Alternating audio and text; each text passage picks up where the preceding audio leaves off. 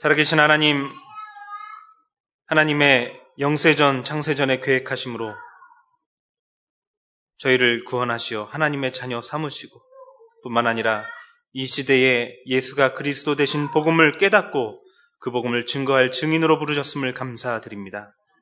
마지막 때가 가까움을 보는 이 시대에 오직 정신을 차리고 깨어 이 복음의 말씀을 증거하는 증인으로 더욱더 살아갈 수 있도록 오늘도 성령의 충만함과 은혜를 허락하여 주시옵소서. 부족한 종이 주의 말씀을 증거합니다.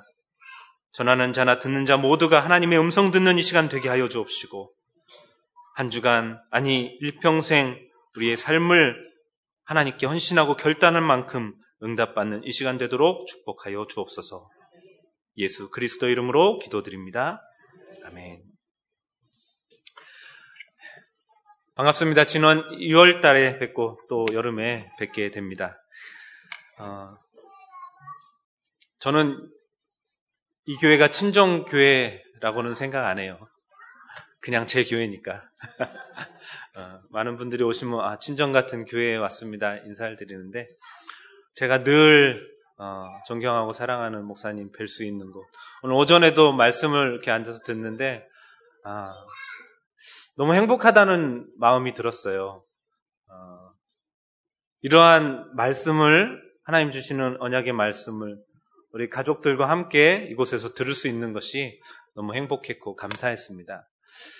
그러면서 마음 한편으로는 늘 죄송하고 또 부족함임을 고백드리지 않을 수 없는 게, 지난 3월 달에 일본 랩런트 대회를 목사님께서 다녀가시면서 차량 구입할 수 있도록 준비하라 말씀을 하시고 여러 차례 전화를 하시면서 5월 달에 준비를 하게 됐거든요. 그러니까 계약을 하게 됐는데, 정작 본 교회 매 주일 광고에는 교회 차량 구입 헌금 합니다 계속 나오고 있는 거예요.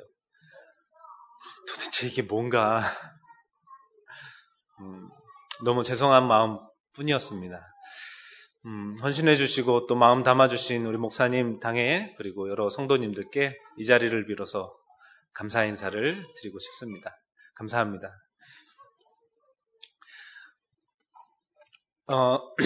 이번 주, 지난주 세계 랩런트 대회 말씀을 들으면서 크게 5가지 우리 단어 잊지 말아야 된다 언약을 주셨죠. 커버넌트, 그 다음에 비전, 드림, 그 다음에 이미지, 그 다음에 팩티스. 맞나요? 발음이 안 좋아서.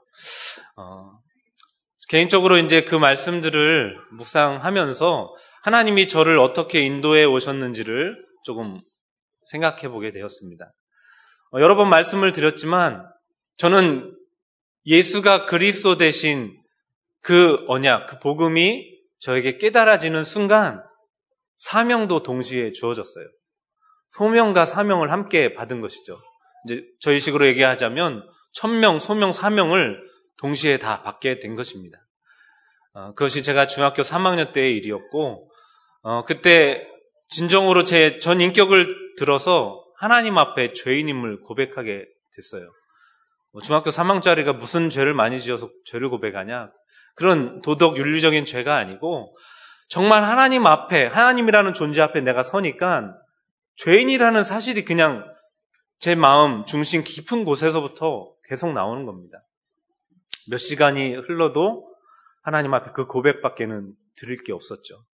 그러면서 하나님이 저에게 마음 한편에 사명으로 주셨던 것이 선교에 대한 비전이었어요. 제가 이제 찬양을 좋아했고 또 함께 어울리면서 찬양을 하던 친구들도 있었고, 그래서 그때 제가 그리스도를 또 만나게 된 것은 물론 말씀도 있었지만 찬양 중에 거하시는, 이스라엘의 찬양 중에 임하시는 하나님이라 말씀하셨는데, 찬양 중에 거하시는 하나님을 만나고 그리스도를 고백하면서 나는 내 평생을 두고 예수가 그리스도 되심을 찬양을 통해 증거하는 선교사가 돼야 되겠다. 그렇게 사명을 받게 된 것입니다. 그것이 저의 이제 서원이었고 결단이었던 것이죠. 그렇게 1000명, 지금은 이제 이번 대회 메시지로 치면 커버넌트, 저에게 주신 그 언약이 주어지면서 하나님이 주신 비전이 주어진 것이었죠. 그것을 저는 이제 꿈꾸기 시작했었습니다. 제 환경, 제 능력, 제 형편, 배경으로서는 그 일을 도저히 감당할 수가 없는 그런 삶이었는데, 그저 꿈꾸고 이미지화시키고 제가 조금만 기도하고 엎드리다 보니까 하나님은 그것을 할 수 있는 훈련 속으로, 그것을 실천할 수 있는 시스템 속으로 저를 집어넣으신 거였어요. 그게 뭐냐면, 저는 이제 오금동에서 태어나서 자랐잖아요. 근데 학교를 그 당시 거의 2시간 가까이 떨어져 있는 대방동으로 보내는 거예요, 고등학교를. 대중교통을 이용해도 버스 타고 지하철 타고 또 버스 타고 가야만 학교가 나오는데, 그렇게 매일 왕복하자니 교통비가 너무 비싸요. 그러니까는 버스를 한 번만 타고 내려서 30분을 걸어서 이제 학교를 가는 겁니다. 이제 그렇게 해서 매 2시간을 왕복해가면서 다니게 된 학교가 서울공업고등학교였고, 제가 거기에 들어가서 처음 특별활동이라고 이제 한 달에 한 번 하는, 토요일날 하는 그 전일제 CA라는 게 있는데, 기독교부를 들어가게 됐어요. 들어갔더니 그냥 찬양하는 그런 부서인 거예요. 근데 제가 들어갔던 그 해에 마침 졸업했던 선배가 학교에 요청을 해가지고 이것을 학교 서클로만 둔 게 아니고 외부 활동을 할 수 있는 단체로까지 만든 것이었습니다. 그래서 주변에 있는 다른 경복여상이라는 학교와 연합을 해서, 기독교 서클끼리 연합을 해가지고 초교파적인 선교 단체를 만들었는데, 그것이 이제 제가 10년간 사역을 했던 오직 예수라는, 그러한 온리 지저스라는 찬양 선교 단체였던 것입니다. 그래서 거기에 입단을 해가지고 뭐 전국으로, 짧게는 이제 서울 시내를부터 시작해가지고 전국으로, 또 소년원, 교도소, 군사역까지 여기저기 다니게 된 것이죠. 그러면서 하나님이 저를 선교에 대한 비전을 더욱더 품게 해주신 거였죠. 말씀을 듣는데 이 커버넌트, 비전, 드림, 이미지, 팩티스, 이게 저한테 그대로 다 실천되어 왔고 성취되어 왔었다는 것이 보여지는 거예요. 너무나 깜짝 놀라는 이번 렘넌트 대회였었습니다. 그래서 세상 사람들은 이 언약과 하나님 주신 비전 없이 성공만을 위해 꿈꾸고 노력하고 실천하고 준비하고 연습하는데, 우리는 그게 아니잖아요. 하나님이 주신 분명한 언약이 있어야, 그리고 하나님이 주신 비전이 반드시 있어야만 그 나머지가 실현되고 가능해지는 것이라 말씀을 다시 한번 붙잡게 되었습니다. 그러면서 선교의 비전은 가졌지만 당장 고등학교 3학년 때 이제 취업을 나가고, 집안 형편 때문에 돈을 벌어야만 했고, 그러다가 2년간 직장 생활을 했죠. 처음에는 땅 파는 일을 열심히 했습니다. 시추라고 여러분 아십니까? 서울 시내 곳곳에 제가 기초공사에서 세운 건물도 몇 개 있는데 제 거는 아니고, 이제 그렇게 땅 파기 시작해서 저 문정동, 복정동, 역도 제 손길이 닿았던 역들이거든요.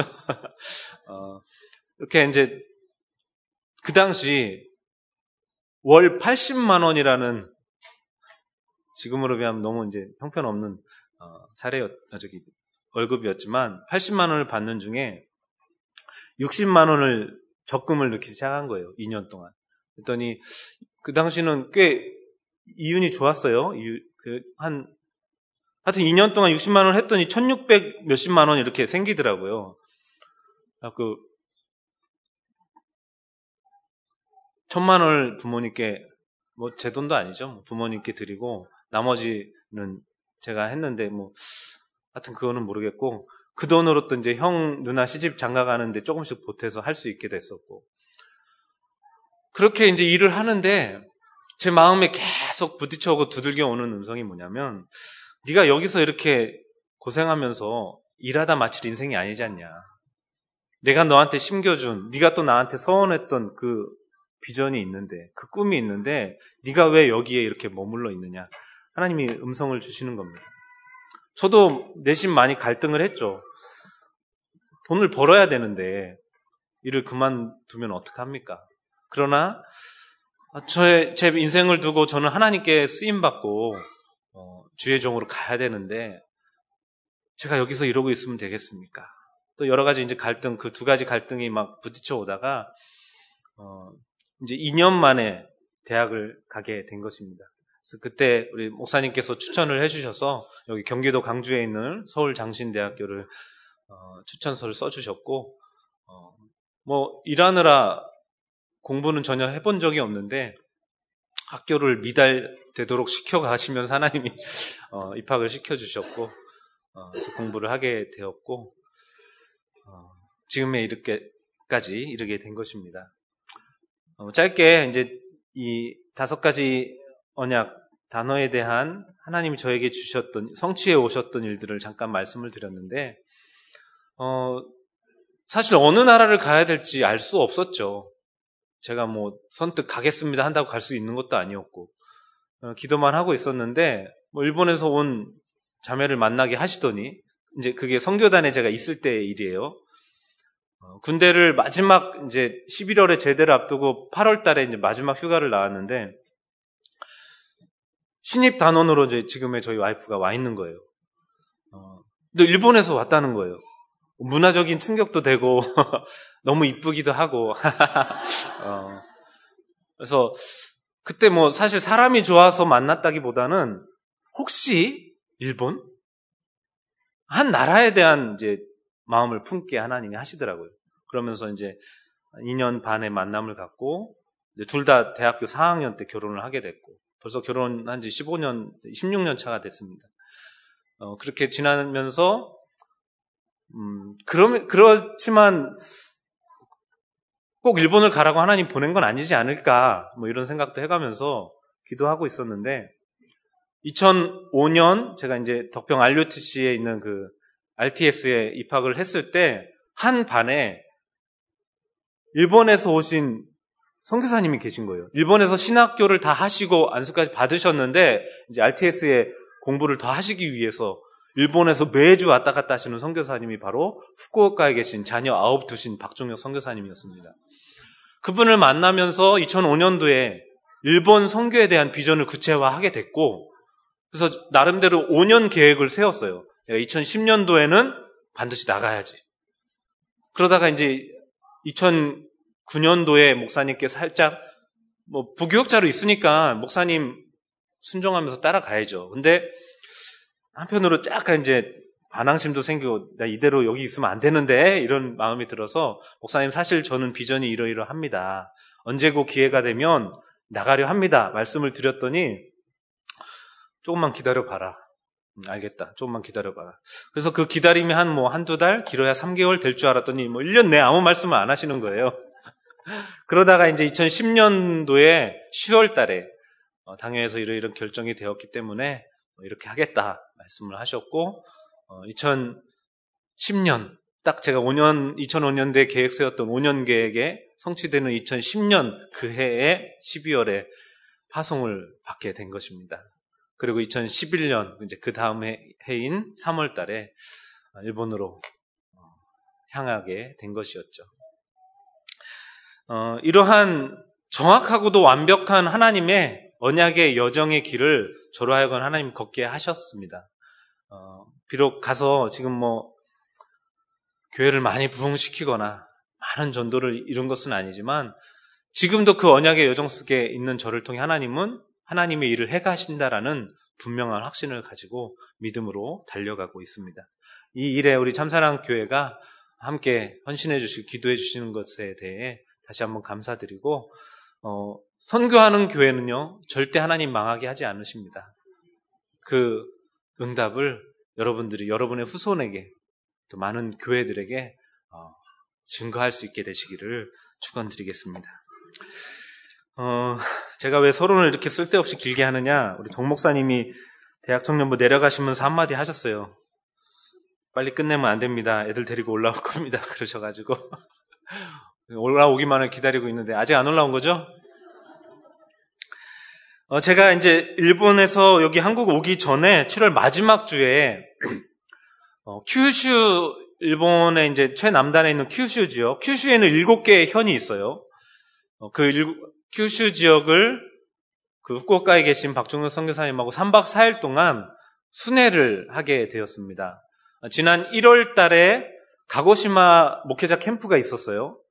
그래서 그 캠프 이후로 우리 한번, 그나마 이제 히로시마가 큐슈하고 좀 가까운 곳이니까 함께 팀이 돼가지고 큐슈 사역을 들어갑시다. 1월 달부터 기도하다가 드디어 이제 7월 달에 실천을 하게 된 것이었는데, 이제 히로시마에서 후쿠오카까지 신칸센을 타고 가서 거기서 렌트를 해서 3박 4일을 약 1100km를 차를 타고 다니면서 순례를 한 것입니다. 그동안 캠프 다니면서 다녔던 곳들, 그 다음에 다른 교회나 만남을 통해서 연결된 사람들을 찾아다니면서 다시 이제 사역을 하게 됐는데요. 마치 이제 바울의 전도 여행과 같이. 처음에 갔던 곳이 가고시마입니다. 가고시마는 큐슈 섬 중에서도 최남단에 있는, 제일 끝에 있는 그러한 섬이거든요. 그 지역이거든요. 근데 그곳이 어떤 곳이냐면, 1868년도 일본이 메이지 유신을 이루게 된 가장 핵심적인 그러한 중심 도시였던 거예요. 여러분, 뭐, 일본, 한국 역사도 잘 모르실지 모르겠지만, 일본 역사 얘기하면 또 머리 아프실 텐데, 가고시마의 그 옛날 이름이 사츠마라는 곳인데, 거기에 번이 있어요. 그래서, 뭐, 지금으로 하면 뭐, 부대보다 좀 큰 급의 그러한 이름인데, 하여튼, 그곳에서, 그 몇 년 전에 영국인을 살해하는 사건이 생긴 거예요. 그랬더니 영국이 열이 받아가지고, 배 7척을 군함을 보내가지고요, 가고시마를 이제 포격을 하는 겁니다. 싸움을. 그래서 완전 대패를 하게 되죠. 왜냐면 일본은 그 당시만 해도 뭐 물론 대포도 있었고 총칼도 있었지만 이 영국의 그 발달된 문명 앞에 그냥 꼼짝없이 당하게 된 거예요. 그렇게 지고 나서 그곳에 이제 주도를 이루었던 사이고 타카모리라는 사람, 또 오오쿠보라는 그런 사람들이 있는데, 그 외에도 뭐 사카모토 료라든가 이제 많은 메이지 유신의 중추적인 역할을 했던 인물들이 있는데, 그곳에서 야, 우리가 이럴 게 아니라 이렇게 있다가는 우리 일본 전체가, 이 나라가 망하게 된다. 우리가 나가서 외국 문물을 배우고 우리도 근대화를 시켜서 일본을, 옛것을 버리고 새롭게 다져야 된다라고 결심을 한 거예요. 그래서 19명의 학생들을 이제 배를 태워서 영국으로 보내게 된 것이죠. 근데 그 19명 선택된 사람 중에는 대부분이, 아니, 적군의 나라에 우리가 어떻게 가서 뭘 배워올 수 있겠냐, 그러면서 이제 가기 싫어했던 사람들이 대부분이었고, 그 중에서는 최연소 어렸던 학생이 13살짜리 아이가 있었어요. 근데 그 뽑힌 인물들 중에 제일 똑똑하고 학력이 우수한 그런 학생이었거든요. 하여튼 그렇게 19명이 뽑혀서 배를 태워 보내지게 되는데, 그 중에 중간에 돌아온 사람도 있고 포기한 사람도 있고, 그래서 최종적으로 15명이 2, 3년간 유학 생활을 하고 돌아와서 이제 메이지 유신의 중추적인 역할을 감당하는 인물들로 자라게 됩니다. 제가 왜 이 얘기를 드리냐면, 그 이제 가고시마에 가서 그 역사 박물관을 쭉 보는데 여러 가지로 마음속에 성경적으로, 복음적으로 부딪혀오는 부분들이 있었어요.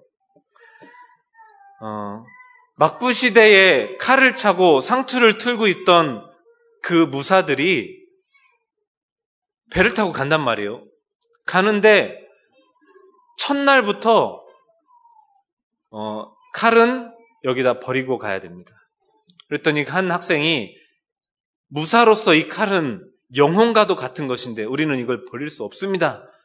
그랬더니 그 옆에 있던, 좀 전에 얘기했던 13살짜리 제일 어렸던 아이가, 우리가 이 나라 국가를 위해서라면 우리의 이 자존심 버릴 수 있는 거 아니겠습니까? 말을 따르고 갑시다 하고서는 버리고 갑니다. 그리고 상투를 다 자르고 짧은 서양 머리로 바꾸고, 또 배 안에서 서양 옷들을 갈아입고, 그러고 66일의 항해를 거쳐서 이제 영국에 다다르게 되는데, 도중에 막 홍콩도 들리고 싱가포르도 들리고 폼페이도 아까 말씀드린 이제 이탈리아의 남부 지역 폼페이도 들리고 여러 지역을 들리면서 이야 이러한 신세계가 있었는 걸 우리는 전혀 몰랐구나. 막 가는 곳만 증기 기관선이 다니고 증기 자동차가 다니고 어마어마한 벽돌로 지은 건물들이 보이고 이런 것을 보면서 이 사람들이 마음에 결단을 하게 된 거예요. 그러면서 어느 정도 결단이 되어졌냐면 일본을 출발해서 영국에 다다라는 66일 동안 영어를 마스터하게 됩니다. 여러분 지금 하시라 그러면 66일 동안 하실 수 있겠어요? 그 사람들이 영국에 도착하자마자요. 바로 대학교, 고등학교 유학을 해가지고요. 그 나라 말로 공부를 하게 되는 것입니다. 그걸 보면서 내가 진짜 주의 나라와 이 복음을 위해 지금 벌써 7년이 지났는데 나는 어느 정도 수준에 이르고 있는가 반성하게 되더라고요. 진짜 하나님의 나라를 위해서 복음을 위해서 내가 내 목숨 버려서 선교하겠다 결단하고 출발해서 갔는데 난 아직도 멀었구나 이런 생각도 들게 됐고 그 중에서는 2, 3년의 유학 생활을 마치고 돌아왔다가 다시 영국이나 미국이나 스코틀랜드나 다른 나라로 떠나서 평생을 거기서 사는 인물들도 있었고요. 그 중에는 동경대학 교육부의 초대 교장을 지낸 사람도 있고 문부성의 간부를 지낸 사람도 있고 여러 하여튼 인물들이 배출되어 나오는데 이 사람들이 자기의 생을 들여서 결단하고 헌신할 수 있었던 것은 뭔가를 봤다는 거잖아요. 그 일본이라는 좁은 섬나라에 있었던 그 좁은 세계가 아니고 진짜 영국이라는 의리아리한 태양이 지지 않는 그 대형 제국을 봤다는 것입니다. 보니까 자신들의 자존심도 갖고 있던 모든 것도 다 내려놓을 수 있게 됐던 것이죠. 여러분, 우리는 이 땅에 있는 나라와는 비교되지 아니하는 하나님 나라를 위해 헌신하는 자들입니다. 진짜 하나님의 나라를 지금 눈에는 보이지 않지만 우리가 마음으로 믿음으로 보는 그 나라를 체험했다면요. 우리도 그와 같은 결단이 있을 수밖에 없다고 저는 생각되어집니다. 그래서 가능한 여러분 매일매일 유학을 떠나시기 바랍니다. 당장 배 타고 어디 가라는 얘기가 아니고 아침에 일어나면 말씀 묵상 속에 기도 속에 하나님 나라 체험하는 그 유학 현장으로 떠나시기를 바래요. 그래서 일본이 그러한 인물들에 의해 메이지 유신을 이루고 이제 150년이 됐거든요, 올해. 많은 이제 근대화를 시키면서 세계화를 시키고 많은 이제 경제 대국으로, 강대국으로 지금 일본이 섰단 말이죠.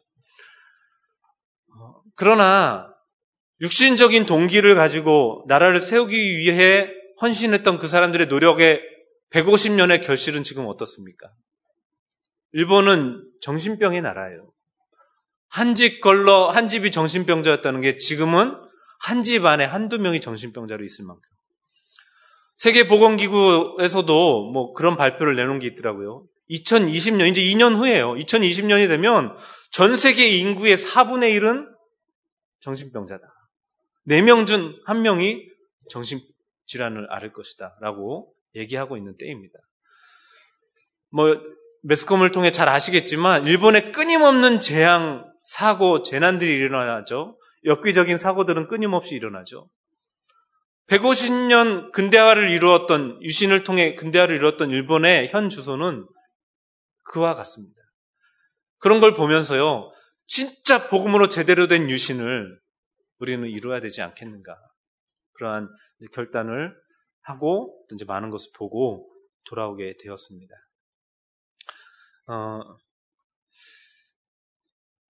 이번에 한국에 와보니까 올 때마다 느끼는 것이지만 이제는 한국도 안전한 나라는 아니다.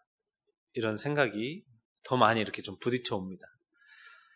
예전에는 영적인 흐름들이 일본을 거쳐서 이제 한국으로 들어왔다면 이제는 하나님 없는 영적인 배경과 흐름들이요. 이 안에서 자생하면서요. 오히려 다른 곳으로 또 영향을 끼칠 만큼 한국이 지금 심각한 상태에 있지 않은가 그런 생각을 하게 되어졌습니다. 그래서 우리가, 저는 일본에 가 있지만 여러분들이 이 나라 이민족의 참된 복음의 유신을 이루는 주역들이 되시기를 바라요. 우리 참사랑교회가 그렇게 쓰임받게 되시기를 부탁드립니다. 그래서 이제 일본에 대한 재앙들을 말씀을 드렸는데 딱 한 달 됐어요. 7월 이제 6일부터 한 3일간에 걸친 폭우로 서일본과 남일본에 어마어마한 피해가 있었었죠. 여러분 이제 매스컴을 통해 잘 아시겠지만 약 200여 명 이상이 사망하게 되고 아직도 수십 명이 행방불명 상태로 있습니다. 그리고 지금도 3,000명 이상이 피난 생활을 하고 있어요. 이 더위에. 여러분 여기 오금고등학교 체육관에서 생활하십시오 하면 하실 수 있겠습니까? 38, 9도 이렇게 무더운 날씨에 피난 생활하라면 하실 수 있겠어요? 그 피난민들 중에는요 아직도 물자가 보급이 제대로 되지 않는 사람들도 있습니다. 수도가 끊어지고 전기도 끊어지고 도로도 막히고 물건이 들어올 수도 내가 나갈 수도 없는 그러한 환경 속에 있는 사람들도 있어요. 간신히 헬리콥터에 의해서 구호 물자들을 보급받고 있는 그러한 분들도 계십니다. 제가 들어간 지 벌써 이제 7년이 지났는데 들어갔던 해 여러분 기억하시죠? 2011년 3월 11일 동북 대지진에 의해서 쓰나미가 동일본을 덮치게 됐고 그 피해 현장은 아직도 이제 앞으로 복구할 수도 없는 그러한 폐허의 지역으로 아직도 되어 있는데 이제 지난 6월 달에 우리 목회자 캠프가 그 후쿠시마 현으로 캠프를 다녀왔던 것입니다. 그렇게 이제 제가 들어가서 가고 싶어 했던 현장이었는데 드디어 7년 만에 하나님이 땅을 밟게 하셨어요. 어쨌든 이러한 제가 들어갔었던 해에도 그런 일이 있었지만 그리고 2014년에는 저희 지역에 그 폭우가 또 쏟아져서 이제 근처에 이제 가정이 무너지면서 두 자녀를 잃는 그러한 가정도 있었었고 그리고 2016년에는 쿠마모토 지진이 있어서 그때도 약 한 70명 가량의 사상자가 나오기도 했었었고요. 이러한 끊이지 않는 재앙들을 보면서 지난 7월 한 달 동안 저는 저희 교회에서 이제 성도들과 함께 묵상하며 말씀을 나눴던 것이 바로 이 창세기 18장, 19장 본문이었었어요. 한번 제가 이 자리에서도 메시지를 했던 적이 있는 걸로 기억을 하는데 소돔 고모라에 대한 멸망을 하나님이 아브라함에게 말씀하실 때에 아브라함이 의인과 함께 악인을 멸하시렵니까? 만약에 의인 50이 있으면 어쩌시겠습니까? 의인 50 있으면 내가 멸망시키지 않겠다. 혹시 5명이 모자라서 45명 있으면요? 멸망시키지 않겠다. 40명, 30명, 20명 결국 10명까지 내려가게 되죠. 아브라함이 하나님의 마음을 5번이나 움직이면서 기도를 하게 되었어요. 전에도 말씀드렸지만 마지막에 아브라함이 그러면 하나님 의인 10명 없으면 아니 1명도 없으면 조금만 더 기회를 주시면 제가 소돔 고모라 가서 그 땅 한번 살려볼게요. 전도하고 선교하고 정말 하나님이 찾으신 의인을 세워볼게요 라고 마지막 기도를 했었으면 어땠을까 하는 그러한 고백을 들은 적이 있는데 그러한 심정으로 지난 한 달을 기도하게 되었습니다.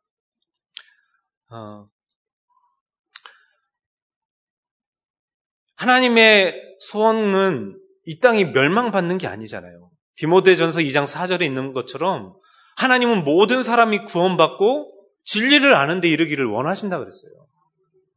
여러분 늘 암송하고 찬양하는 요한복음 3장 16절 말씀처럼 독생자 아들을 주실 만큼 세상을 사랑하셔서 우리를 구원하시기를 원하신다니까요. 멸망이 아닌 영생의 길로 들어오기를 하나님은 원하고 계십니다. 멸망이 아니에요, 결코.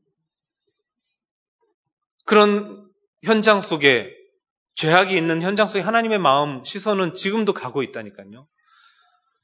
창세기 6장 5절에 노아 시대 때에 어땠습니까? 사람들의 생각, 마음이 항상 악할 뿐임을 하나님이 보셨다 그랬어요. 오늘 읽진 않았지만 18장에 있는 본문에도 보면요. 아브라함에게 하나님이 말씀하시죠. 여호와께서 20절에 있어요. 여호와께서 또 이르시되 소돔과 고모라에 대한 부르짖음이 크고 그 죄악이 심히 무거우니 21절에 내가 이제 내려가서 그 모든 행한 것이 과연 내게 들린 부르짖음과 같은지 그렇지 않은지 내가 보고 알려하노라. 하나님의 소원은요, 그러한 죄악과 또 음란과 오늘 오전에 말씀처럼 쾌락과 타락한 그 현장 속에 어떻게 하면 저들을 살릴까, 거기에 하나님의 관심이 있는 것입니다. 예수님께서도 마태복음 9장에 각 마을, 성, 촌을 두루 다니시면서 보시고 하신 말씀이 뭐였어요? 무리를 보시고 불쌍히 여기셨대요. 왜? 목자 없는 양과 같이 기진하고 유리하고 있는 저 백성들을 보니까 마음이 너무 안타까운 그 한이 생기는 것입니다. 이것이 우리 주님과 하나님의 마음이거든요. 그래서 그러한 현장에 이사야를 보내듯이 누가 나를 위해 갈고, 하나님은 지금도 그 갈 한 사람을 찾고 계신 줄 믿습니다. 왜 이러한 저주 재앙이 끊이지 않는 것일까요? 근본적인 원인은 창세기 3장 하나님 떠났기 때문이죠. 불신앙 때문에, 불순종 때문에, 하나님처럼 되려는 교만함 때문에 그런 것입니다. 지금도 선악과 사건은 끊임없이 반복되고 있다니까요. 하나님 떠난 결과, 하나님은 이제 만날 수도 없고 알 수도 없는 존재가 되니까요, 우상을 숭배할 수밖에 없잖아요. 우상 숭배의 결과로 이런 재앙이 오는 거예요. 소돔 고모라의 죄악이 어떤지, 과연 그런지, 그 부르짖음이 어떤지 내가 가서 보려 한다. 여러분 잘 아시잖아요. 음란과 동성애가 난무했던 소돔 고모라 현장입니다. 롯에게 사람들이, 그 롯의 집에 이제 하나님의 사자들이 갔을 때 그 마을 사람들이 와가지고 그들과 내가 상관하겠다, 음란한 일을 벌려보겠다, 그거 아닙니까? 타락한 그 현장, 우상 숭배의 현장. 에스겔 13장 13절에 보니까요, 11절부터 13절까지 있는데, 내가 폭풍으로 그 회칠한 무덤들을 다 갈아엎겠다, 하나님 말씀하시더라고요. 여러분, 비가 그렇게 막 쏟아지는 거, 한국도 그런 적이 여러 번 있겠지만 굉장히 무섭더라고요. 특히 이제 4년 전에 저희 지역에 폭우가 내리칠 때는요, 여러분, 천둥 번개가 쉴 새 없이 반짝이는 것을 본 적 있습니까? 1시간 내내, 1시간이 뭐예요? 3시간 동안 번쩍, 여기서 번쩍, 저기서 번쩍. 폭우가요, 천둥 번개 끊이지가 않아요. 엎드려 기도할 수밖에 없다니까요. 여러분, 지진 서울에서도 몇 번 체험하셨겠지만 체험해 보셨습니까? 30초간 흔들리면요, 정신 없어요. 엎드릴 수밖에 없습니다. 근데 에스겔서에 말씀하기를, 거짓 선지자들이 평안이 없는 이 시대에 평안하다, 안전하다, 평안하라, 거짓 메시지를 선포하고 있으니까 그 회칠한 무덤을 내가 둘러엎겠다, 폭우를 내려서 갈아엎겠다 말씀하시는 거였습니다. 출애굽기 32장에 가니까 모세가 시내산에 하나님의 언약을 받으러 올라갔는데 백성들이 뭐하고 있어요? 우리를 이끌어내는 신을 만들어달라 아론에게 부르짖으니까 금 귀걸이 다 갖고 와라, 만들어보겠다, 불 속에 던졌더니 펑 하고 금송아지 나왔다 변명할 정도로 우상 만들어놓고 섬기고 있지 않습니까? 그 현장을 하나님은 미리 이제 시내산에서 아신 거예요.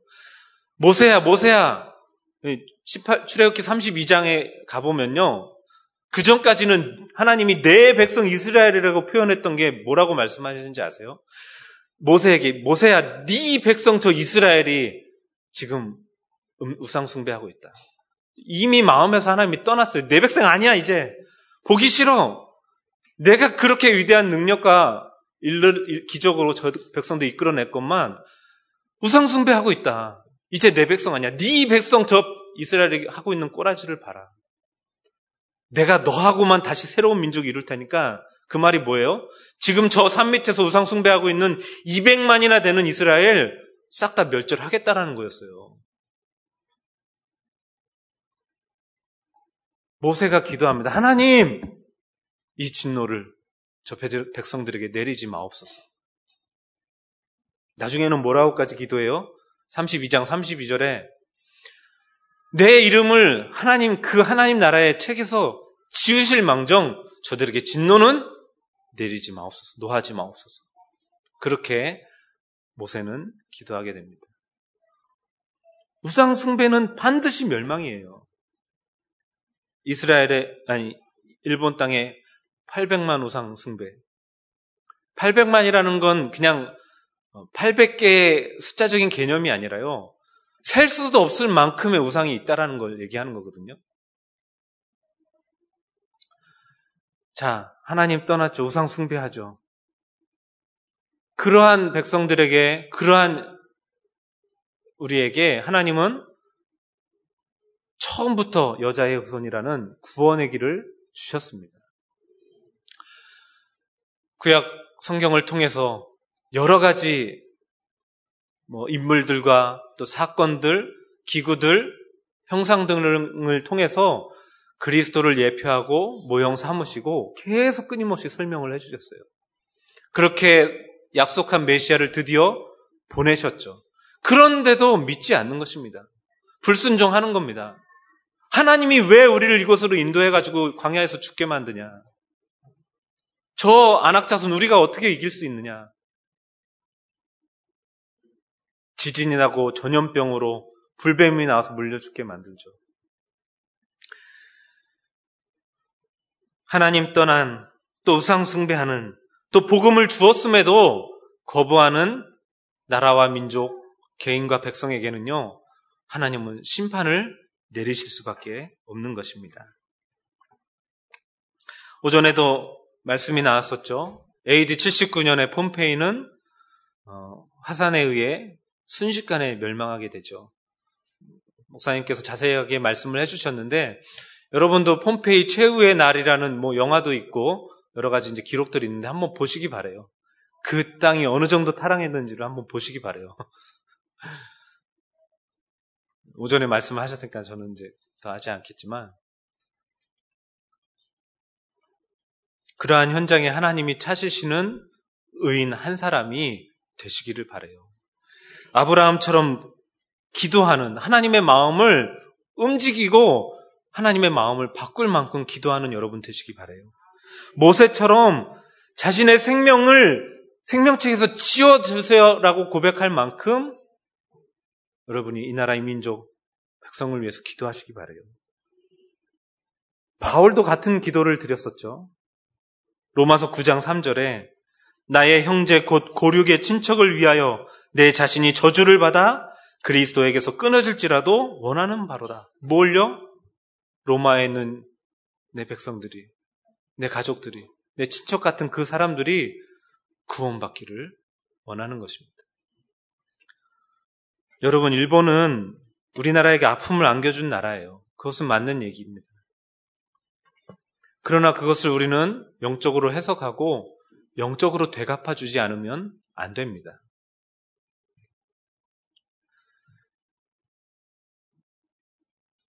선한 사마리아인을 잘 아시지 않습니까? 강도 만나 거반 죽게 된 사람을 누가 도왔습니까? 제사장? 유대인? 바리새인? 아닙니다. 개 취급당하던 사마리아인이 그를 도왔어요. 우리는 개 취급당했고 핍박당했고 어려움 당했지만요, 영적으로 갚아줘야 돼요. 제가 일본을 선택한 이유 중에 하나는요, 세계복음화라는 이 언약을 붙잡고 기도하다 보니까 하나님, 그럼 조금 더 하나님의 그 소원을 빨리 이루는 가장 가까운 루트는 어디겠습니까? 기도하다가 일본이란 나라를 보게 된 거예요.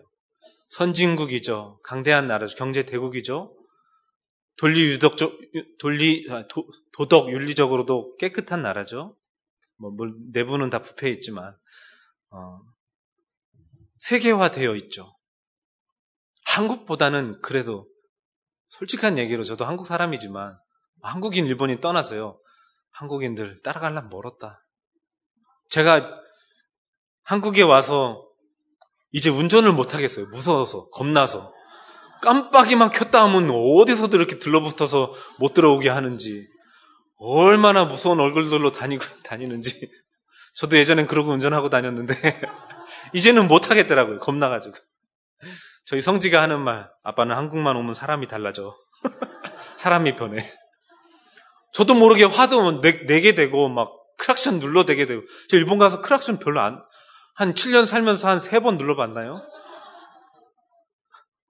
어쨌든 그러한 일본이요, 바울의 고백과 같이 저는 제 민족, 제 백성이 되어 있습니다. 저는 아직도 부모님께 고백을 못한 내용이 하나 있는데, 부모님 이제 돌아가시면 귀화하려고요. 딴 것 때문이 아니고 조금이라도 더 그들 속에 들어가서 한 영혼이라도 살릴 수 있으면 그렇게 하는 게 맞다라는 생각이 되어지는 것입니다. 어쨌든 아브라함과 같이, 모세와 같이, 바울과 같이 나라와 민족을 위해 복음의 한을 가지고 기도하는 그 한 사람이 지금은 필요한 때입니다. 이들이 잘났기 때문에 하나님이 그들의 기도를 들어주셨습니까? 아닙니다. 하나님이 주신 복음의 언약, 커버넌트, 그 언약을 분명히 붙잡고 있었던 사람이었기 때문에 그래요. 이 시대에도 그러한 의인을 찾으시는 거예요. 훌륭한 사람, 위대한 사람 아니고 예수가 그리스도 대신 그 언약을 굳게 붙잡고 거기에 인생의 방향 맞추고 결론 낸 한 사람, 그 사람을 의인으로서 하나님은 찾고 계신 것입니다. 이 땅에 필요한 것은 그리스도밖에 없다. 그리스도만이 답이다라는 분명한 답을 가지고 있는 자를 하나님은 찾고 계신 것이죠. 의인 한 사람의 중요성을 여러분은 성경을 통해 잘 아실 것입니다. 바울이 빌립보 성에 들어갔을 때 루디아를 만났어요. 빨래가에서 빨래하고 있는 여인들에게 복음 전했는데 반응을 하는 것입니다. 나를 주 예수 믿는 자로 알거든 내 집에 들어와 유하라. 그 집은 빌립보를 살리는 교회가 되었습니다. 루디아 한 사람에 의해서. 17장에 데살로니가에 갔을 때에는 야손을 만나죠. 유대인들이 바울을 잡으려 왔는데 뒷길로 보내고 야손이 대신 잡혀서 매를 맞고 보석금을 내어주고 할 만큼 잡혀갔는데, 그래서 건져낼 만큼 그 야손의 집이 데살로니가를 살리는 교회로, 가정으로 쓰임받게 됩니다. 그 한 사람이. 고린도에는 브리스길라 아굴라 부부가 있었죠. 이와 같이 지금도 한 지역에, 한 나라에 그것을 책임지고 살릴 의인 한 사람 한 사람을 다 예비해 놓고 계심을 여러분이 보셔야 됩니다. 그들을 통해 재앙을 막으실 것이고요, 교회를 세우실 것이고요, 흑암 문화를 꺾고 하나님 나라를 반드시 세울 것을 믿습니다.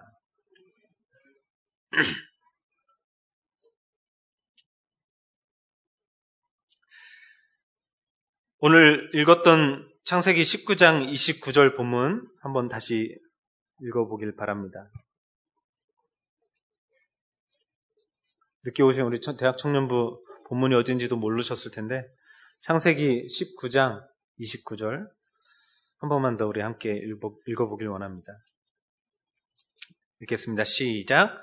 하나님이 그 지역의 성을 멸하실 때, 곧 롯이 거주하는 성을 엎으실 때에 하나님이 아브라함을 생각하사 롯을 그 엎으시는 중에서 내보내셨더라. 아멘. 이런 응답이 일어나는 것이죠. 아브라함을 생각하사. 이게 오늘 제목이거든요. 심주한을 생각하사. 누구누구 장로님, 누구누구 권사님, 누구누구 대학 청년 집사님을 생각하사 누구누구를 내보내셨더라.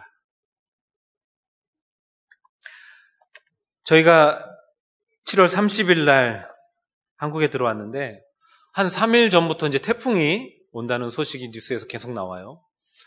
예상 진로를 보니까 저희가 30일 날 여기 한국에 와야 되는 그 시간, 그 때에, 그 비행기가 지나는 그 시점에 그 지역에 태풍이 가 있는 거예요.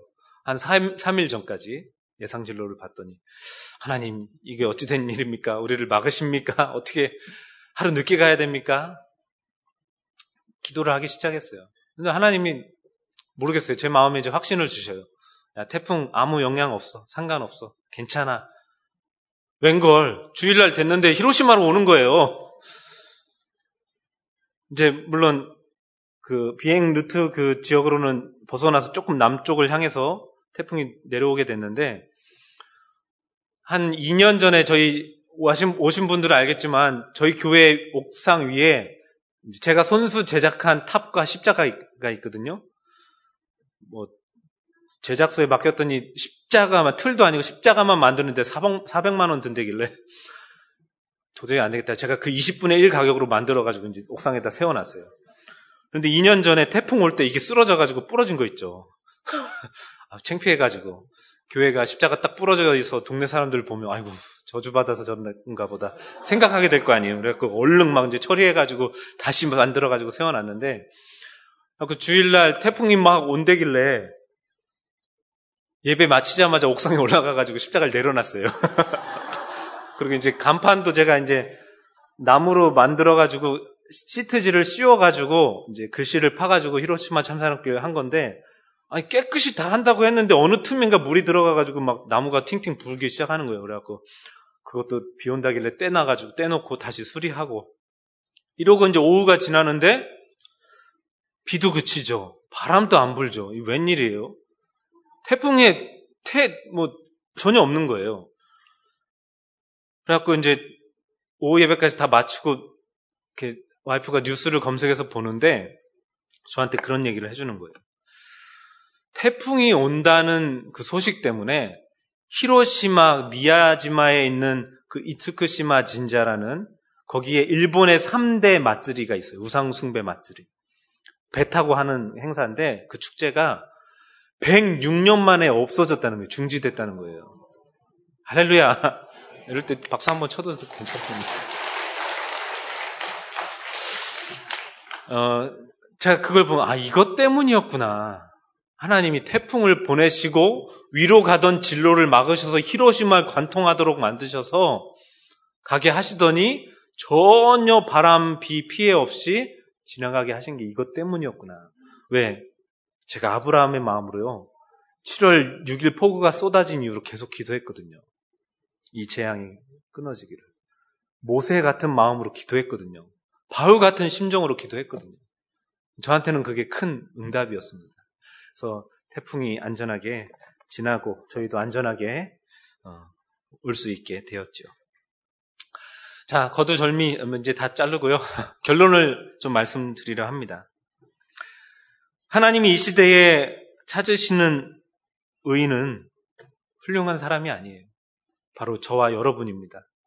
그리스도로 인생의 결론을 내린, 그리스도만 필요함을 아는, 그 그리스도를 말해야만 한다라는 다짐을 한, 결론을 가진 저와 여러분이 바로 의인 한 사람 한 사람입니다.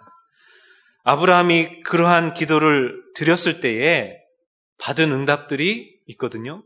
그것이 저와 여러분의 응답이 되어야 되겠습니다. 창세기 18장 17절을 한번 볼까요? 여호와께서 이르시되 내가 하려는 것을 아브라함에게 숨기겠느냐. 지금은 말세 시대입니다. 말세 중에서도 마지막 때인 말세 지말 시대입니다. 그러나 때와 시기는 우리는 알 수 없기에 데살로니가 전서 5장에 있는 6절에 있는 말씀처럼 정신을 차리고 깨어 있어야 되는 시대거든요.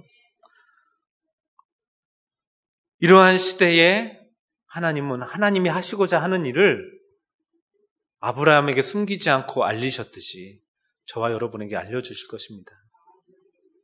18절을 볼까요? 아브라함은 강대한 나라가 되고 천하 만민은 그로 말미암아 복을 받게 될 것이 아니냐. 우리가 이 응답 속에 들어가게 될 줄 믿습니다. 여러분 한 사람 한 사람이 강대한 나라가 될 것입니다. 천하 만민이 여러분을 통해 복을 받게 되는 그러한 응답이 있게 될 것입니다.